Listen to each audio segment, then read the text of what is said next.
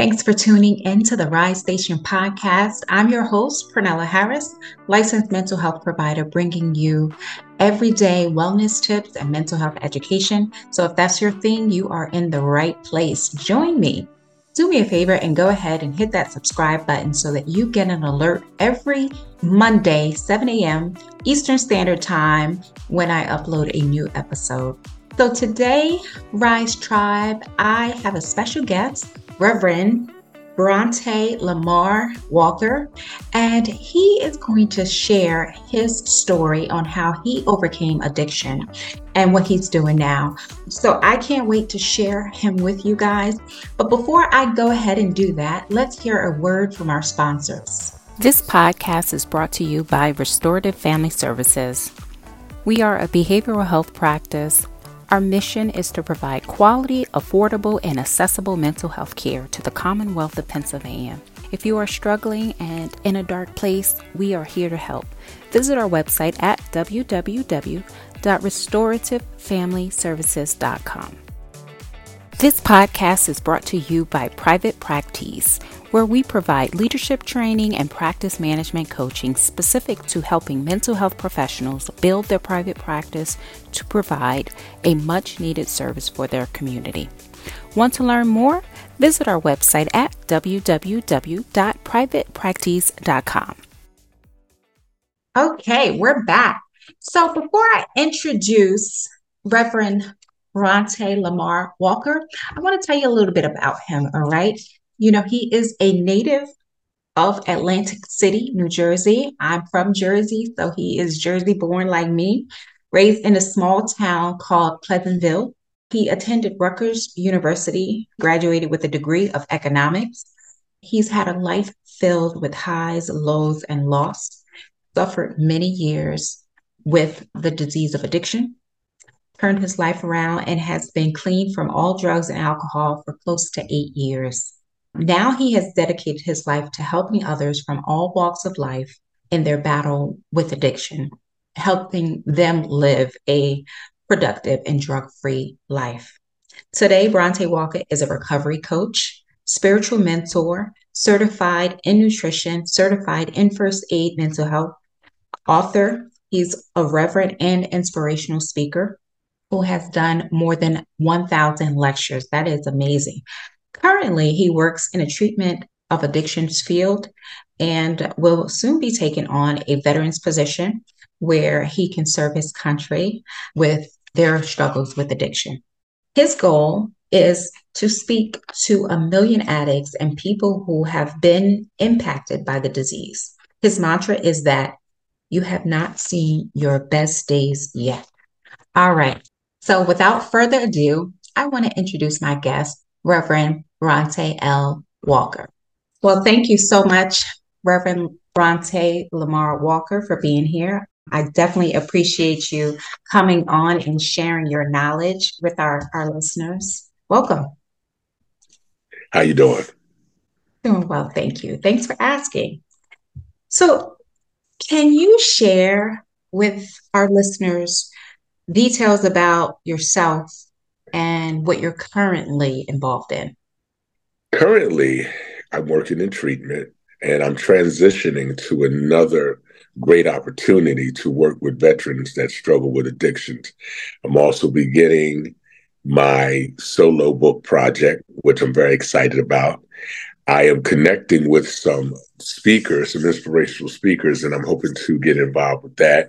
I'm doing life recovery coaching, uh, mentoring, and also involved with a few projects of ministry within my church. So I'm actually a pretty busy person. Yeah, you got a lot going on. you got a lot going on. So, do you have a name for the book, or can you tell us, or that's uh, secret stuff? I have several names on the table. And what I'm going to do is I'm going to see which one kind of vibes with me. One of them is Consequence of My Choice.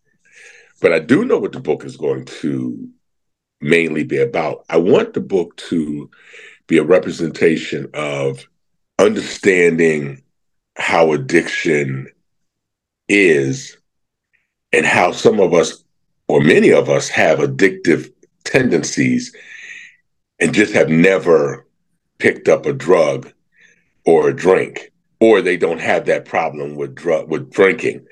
For an example, some people are addicted to bad relationships. Mm-hmm. Some people just have to have someone. They call it codependency. People are addicted to porn. People are addicted to sex. People are addicted to shopping. All of these things are rooted in the same characteristics obsession and compulsion. So there's a children's story that many of us learned growing up called the uh, story of King Midas, where everything he touched turned to gold. That's one of my lecture stories because that shows the thread in the tapestry of addiction from obsession to restoration. And it's an eight point story where it's obsession, compulsion, addiction, justification, desperation, obedience, faith, and then restoration. And it shows that thread of addiction. Let's take drugs and alcohol off the table. Watch this. You're obsessed with being in a relationship. So you get into this relationship without looking at everything in its totality. So there's the obsession, and then you compulsively do it. Just like when you go shopping and you're not even thinking about getting anything for yourself, but it's just such a compulsion. As soon as you see it, it's like, I need it, I gotta have it. And now you've got like your 19th pair of black shoes. So you're in this active addiction mode where you just are doing it. You have to do it. You feel like you need to do it. You feel like you have to have somebody. You feel like you have to eat something. And then you justify it or you justify bad behavior. Have you ever seen anyone come to you and justify a person's bad behavior? Oh, yes, all the time. we do the same, we do the same thing. The and then you get to a place of desperation mm. where I've got to do something different because this pain is too much. What was King Midas's desperation? When he touched his daughter and his daughter turned to gold. Mm. He had to be obedient. He had to learn to listen. You know, they say, I've heard somewhere that obedience is better than sacrifice. And if you're trying to get someplace, you have to be able to take the destruction of somebody, even if you are an authoritative figure. You have to be able to be in authority, take authority, and not feel like you've lost authority. So, obedience. And now that you've made this change, you have to walk in this faith that I've changed. Oftentimes, when I'm working with, because I've worked with thousands of people in recovery, I tell them it's the area, it's the test that you keep failing that keeps you relapsing. So mm-hmm. once you pass that, yes, that's the if that's how it worked for me, it was the test that I kept failing, and then we move on and to faith, and then you get to that place of restoration. So that's kind of what I wanted to thread through. Well, I mean, it sounds like this is going to be a magnificent book that helps a lot of people. And I love that you have a structure, a component, a, a way to bring people to healing. That sounds very amazing. So I'm hoping that you can get this out quickly so that we can start supporting you um, once that book is done. 2024 is going to be a great year. Okay. So let's talk about your story. Can you share your story and how one, your addiction started, and then take us through how you got to restoration and how you got to your purpose of helping people. Because that's what this podcast is about. Rise Station podcast is about helping people find their purpose out of the darkness, you know. So definitely like to bring on amazing people with amazing testimonies. I'm glad you asked that question. That's a great question because it wasn't until I got into the recovery process that I realized my darkness started way before the actual introduction of drugs and alcohol. And my first addiction wasn't drugs and alcohol, it was fantasy. And what do I mean by that? Growing up, projects, growing up, alcoholic father, feeling issues of abandonment, domestic violence, seeing trauma and not understanding because for so many years, what they clinically call trauma and PTSD, I call normal. And I think that a lot of times in the Black community, it wasn't trauma for us. But we didn't understand that high school was trauma. Walking home was trauma. Being alone was trauma. We didn't understand the things that we were actually going through, Gen X. We didn't understand what was actually happening. We didn't, there was no bully protocol. You either fought or you ran. There was no structure for that. So I was already broken and in a dark place before I even picked up. So my first addiction was fantasy because I didn't like who I was. So that's what led to that. Then, watch this the feelings I had. Three of the main reasons people use is they want to numb a feeling, change a feeling, or create a feeling. It's the same thing we do when we attach ourselves to certain people.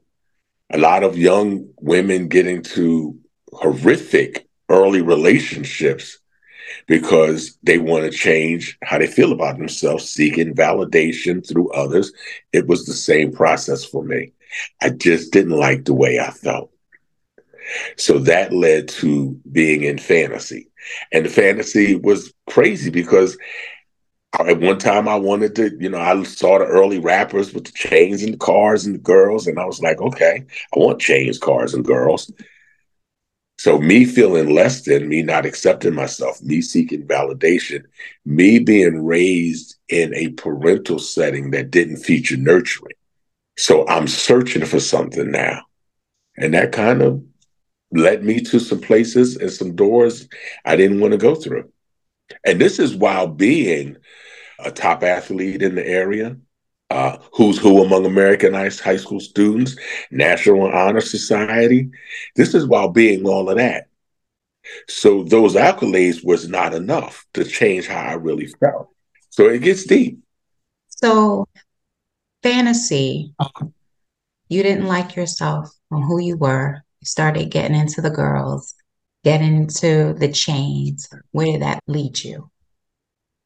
My first addiction was lifestyle how do I change this lifestyle? And I'm even talking about going to college, getting a degree, but feeling a sense of entitlement. Okay, I'm not getting my American dream.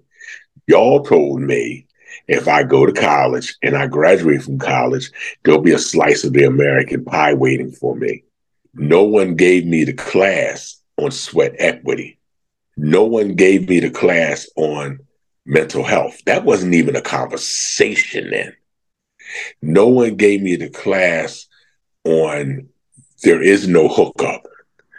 Like, remember when we were growing up back in the day before everything was digital, you could go in McDonald's with $3 and your friend be working the register and you and you'd ask for a cheeseburger and a french fry and you get a whole you get nine cheeseburgers five french fries six apple pies two toys.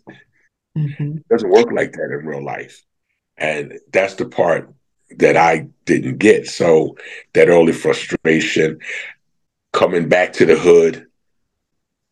You know i read somewhere that bad company corrupts good character. Coming back to the hood meet bad company and now I'm a drug dealer. So you graduated college and yes. then became a drug dealer? Yes.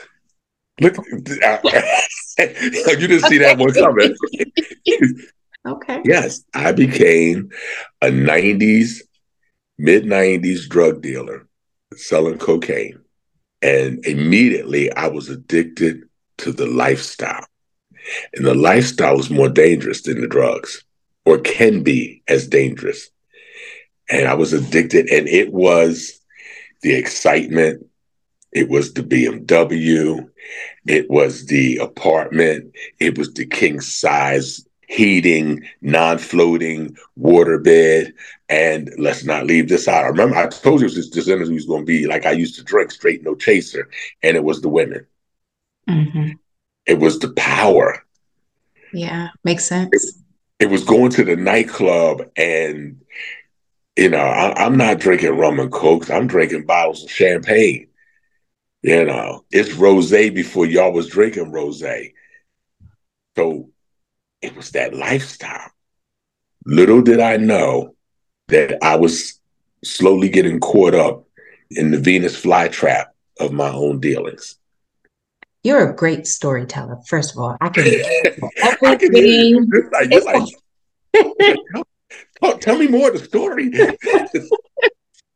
but you know, and this often happens to so many of us because when we're coming up as kids and we feel deprived we don't have those things right the moment we get that chance to to make a difference if we grow up and we don't have a lot of money or we are told no or can't get something or we don't like the way we feel right the moment we get that, our inner child is allowed to play and it's boundless. It's with no boundaries. It's like, I'm going to do and have everything I ever wanted. Now that I can afford it, I can buy this lifestyle. So you took me on this ride through the excitement.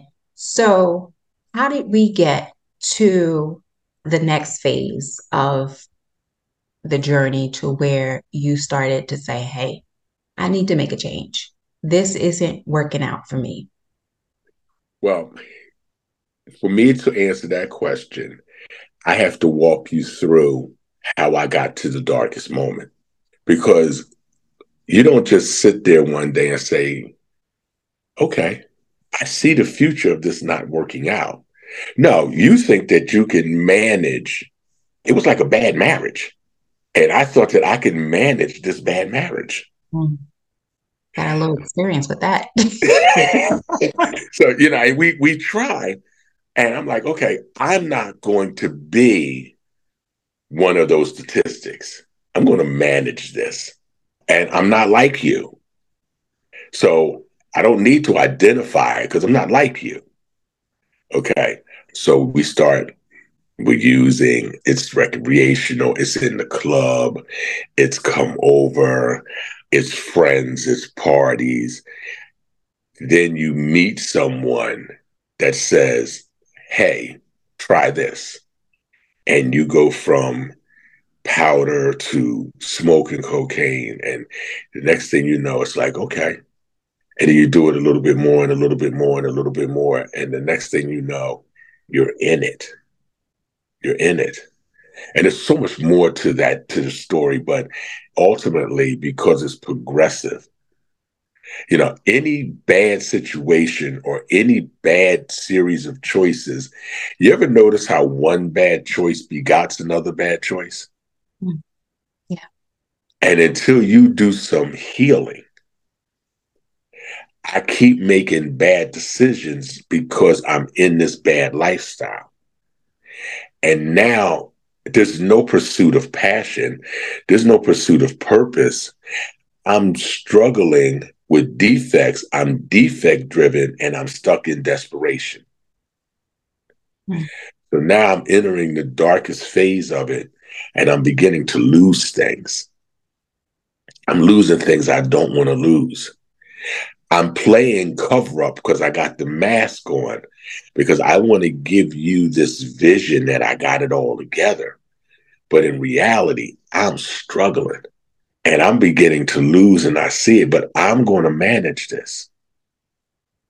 And now I'm transitioning into more drinking, crack cocaine. I'm in a real dark place and I'm not selling drugs anymore. My drug career has come to an end. Now I am just using and I'm working and I'm working two jobs and I'm homeless with two jobs. I'm taking showers because I was working in the casino industry. I was working at Trump Taj Mahal and Trump Marina. So I'm taking showers in the locker room. And when I was off, I might uh, go to the gym and take a shower. And this is how I was surviving. You know, it just gets darker, it gets darker, it gets darker. And we talk about the I never list. And the I never list, and everybody has one. Everyone has an I never list. The I never list is the things that you say you will never do. Like, I'm never going to do this. I'm never going to steal this. I'm never going to do that. I'm never going to do this. I'm never going to sell my body. I'm never going to compromise this. We all have I never lists. Mm-hmm. You spend enough time in the wrong relationship. Remember, I'm married to this addiction. You spend enough time in it, you start crossing things off your I never list. Because now I'm in this against my will. I'm using against my will. I'm in this relationship against my will. I don't want to be here anymore, but I don't know how to get out. And the pain of adjusting back to living is greater than this pain that I'm going through. So I think in my mind. So I'm more scared of the pain of living than the pain of active addiction. Anais Nin has an amazing quote that I absolutely love. She says, The day will come to pass when the pain to stay tight in a bud is more painful than the risk to blossom. Mm. So the pain to stay tight in that addiction, it was more painful than the risk to blossom. What was the moment that you said, okay, today is the day that I'm going to blossom. Today is the day that I'm going to grow, to heal. I'm going to do something scary and new. Well, I had been trying to achieve that day for a long time. I was the relapse king because I didn't understand sacrifice. You're not going to have the growth you want without the sacrifice.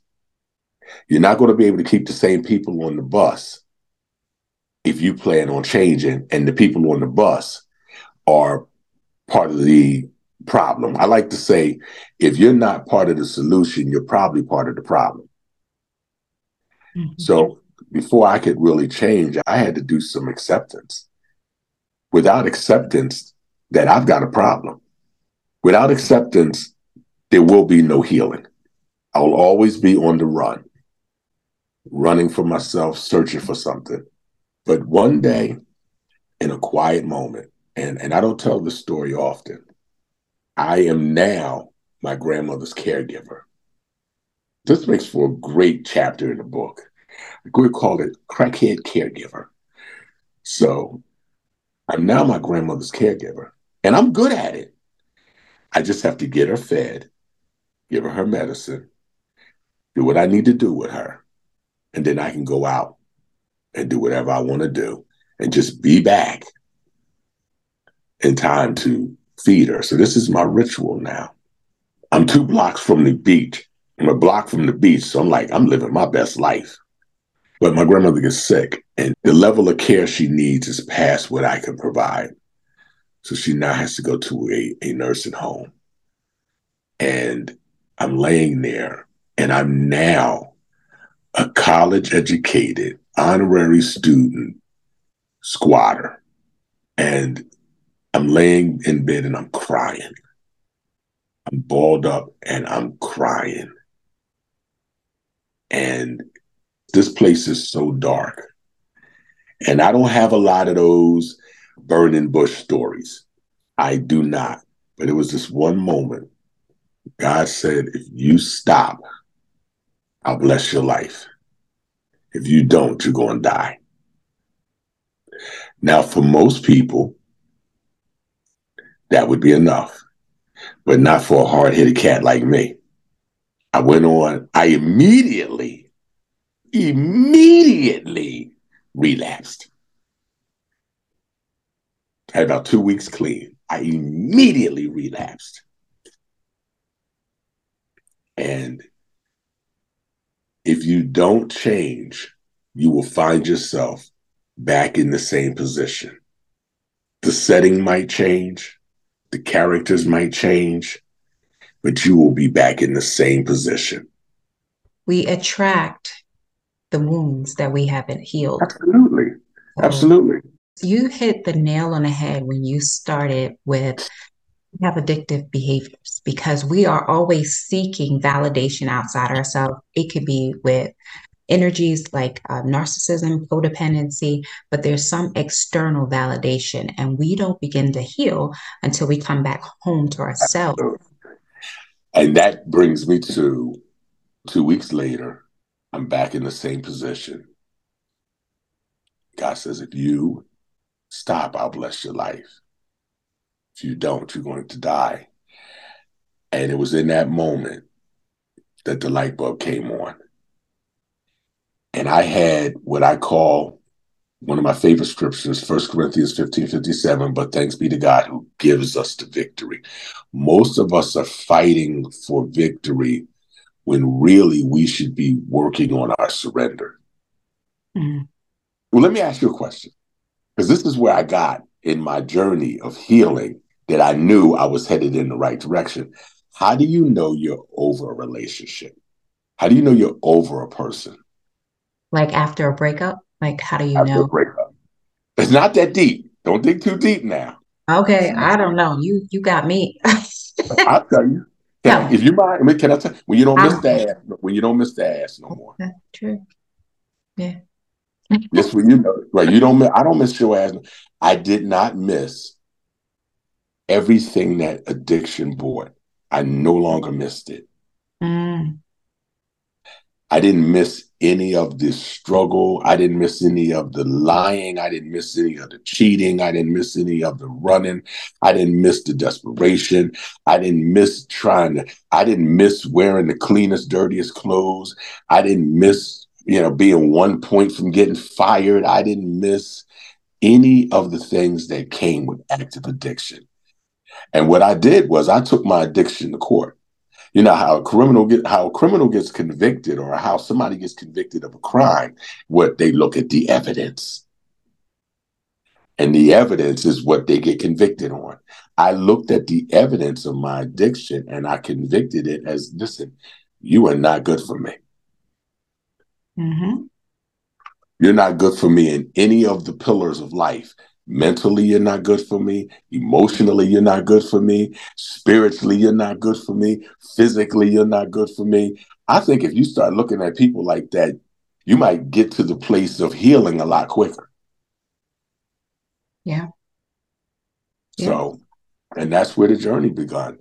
But i had no idea how broken i was which brings me back to the relationship piece.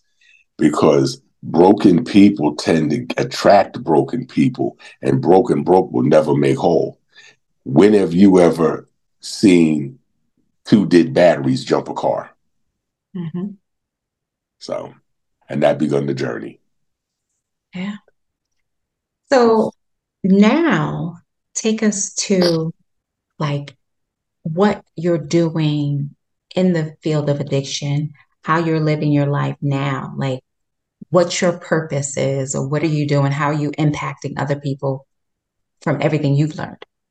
I did a group today impromptu lecture. I didn't plan on doing a lecture but the person that was supposed to do the lecture wasn't there. So i stepped in and did the lecture and it was about 30 men.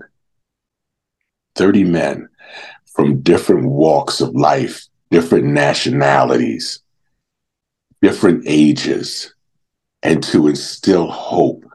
And I told him that I'm here to empower you, to educate you, to entertain you, to enlighten you, and ultimately help you get to a place of transformation.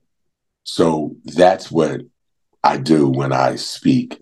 I've done over a thousand lectures dealing with addiction, dealing with life, dealing with relationships, dealing with triggers, dealing with trauma, dealing with emotional intelligence, dealing with becoming the best version of yourself, understanding that we have to be purpose driven. We discover our purpose in our recovery. So I feel like if you help one person, or if somebody takes one sentence that you say and shares it with someone and it helps them, you have blessed people that you'll never meet.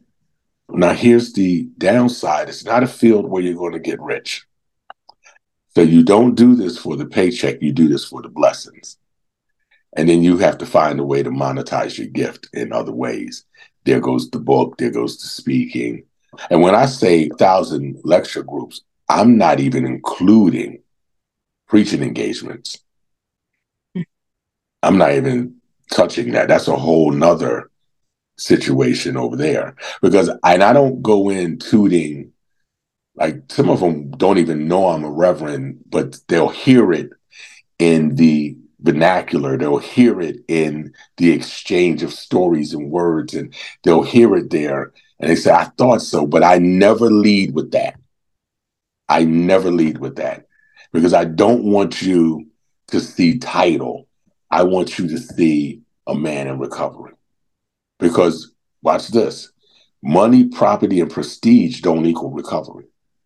Doesn't equal. I know a lot of people that make good money and they're miserable and their life is broken and they're struggling because that money does not buy you the peace that you're searching for.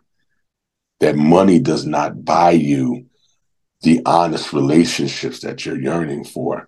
Like mm-hmm. my relationships with people have improved because I learned the difference between kind and nice. See, when I'm kind, I don't want anything in return. I want to see you make it. I want to see you grow. I want to see you change. I want to see you reunited with your wife. I want to see you growing with your kids, playing with your grandkids. When I'm nice, I want something in return. It's a big difference. You ever had somebody be nice to you and then ask you for something? Mm-hmm. Gotcha. that was the bait. Gotcha. Yeah. Yeah, we definitely have to have you come back because I mean you are just a whole vibe. You are a whole vibe. We definitely have to have you come back multiple times. Now, before we end today's session, thank you so much for taking us through that and giving us nuggets of hope and how you came out of that, what advice would you give someone listening to you right now who is in that dark space, who is in the throes of active addiction, just don't see a way out? What advice would you give them? I would tell them to take a look at the evidence of their disease. What is it costing you? I tell people all the time, I said, drugs and or alcohol will never reconcile a relationship. It will never get you reemployed. It will never restore your finances. And it will never resurrect the body. So, what is the actual purpose of it? And what is it actually going to do for you? And sometimes that's all you know, and it's the only coping mechanism that you have. But I say, when you look at the evidence and what it's costing you, that has to be, and that's in anything. That's something you can do with a bad relationship. Like, what is this costing me? You know, let me look at the evidence. Now, here's the other caveat. That old saying, you can lead a horse to water, but you can't make him drink. If there is no desire to change, which I talk about, which will be another, I think that's going to be like a short book. Uh, my my four D's. If there is no desire to change, there'll be no determination to stay in the change process. Without the determination to stay in the change process, there will be no discipline and without that discipline, there will be no destiny. Mm, I like that. Wow. So if you don't want to change, how's the weather? Because we we might as well talk about something else. yeah. Yeah. If you are working with a woman and she's clearly abused mentally, emotionally, maybe even physically, but she's like, I'm not leaving, I'm staying what else can you do? You meet her where she is. You meet her where she is. So sometimes, you know, there's a saying that goes around that says, well, we're going to just have to let the disease do what the disease do. We're going to have to let pain be pain. Pain is a great motivator. Mm-hmm. Yeah. Pain is a pain. Pain will get you off your off your keister. Pain will make you say, you know what, I need to do something different. Pain will make you say this far, no further. Pain will have you like Popeye. I had all I could stand. I can't stand no more. But there's a process. I would tell them to give it a try. develop a network. You will be as good or as great as your network. Build relationships and then get in tune and in touch with your feelings. Allow yourself to feel your feelings. We feel, we deal, and then we heal. Allow yourself to feel your feelings. And then be honest, because the best form of therapy, see, I probably needed a therapist at 12. The best form of therapy is an honest conversation. When you start having honest conversations, you open the door to healing because there's a difference between honesty and truth. I tell people all the time. I ask them, and and they look at me. Honesty is what you did. The truth is why you're doing it. So we need to have an honest conversation so we can get to the truth. When I, when we begin to do that, we now embark and engage and embrace the healing process. Wow. That was very powerful. Thank you so much for sharing all of your wisdom. We definitely will have to get you back. Well, listen, Rise Tribe, that's all I have for you today. I hope you've learned something. I hope you were inspired. I hope if you are struggling in a dark place, looking for some answers regarding addiction, how can they get a hold of you if they want to work with you? They can email me, they can have my number. I am looking to build and help people, help direct people. If I don't have the answer, I'll find the answer. If you need help at a higher level of care, I may be able to help you uh, at least point you in the right direction. If you need someone to work with you in different forms of recovery, different verses of recovery, I'm well versed in all the different forms of recovery. If you just need someone to coach you through it, those are the things and services that I provide. You can drop my email, my number, and reach out to me.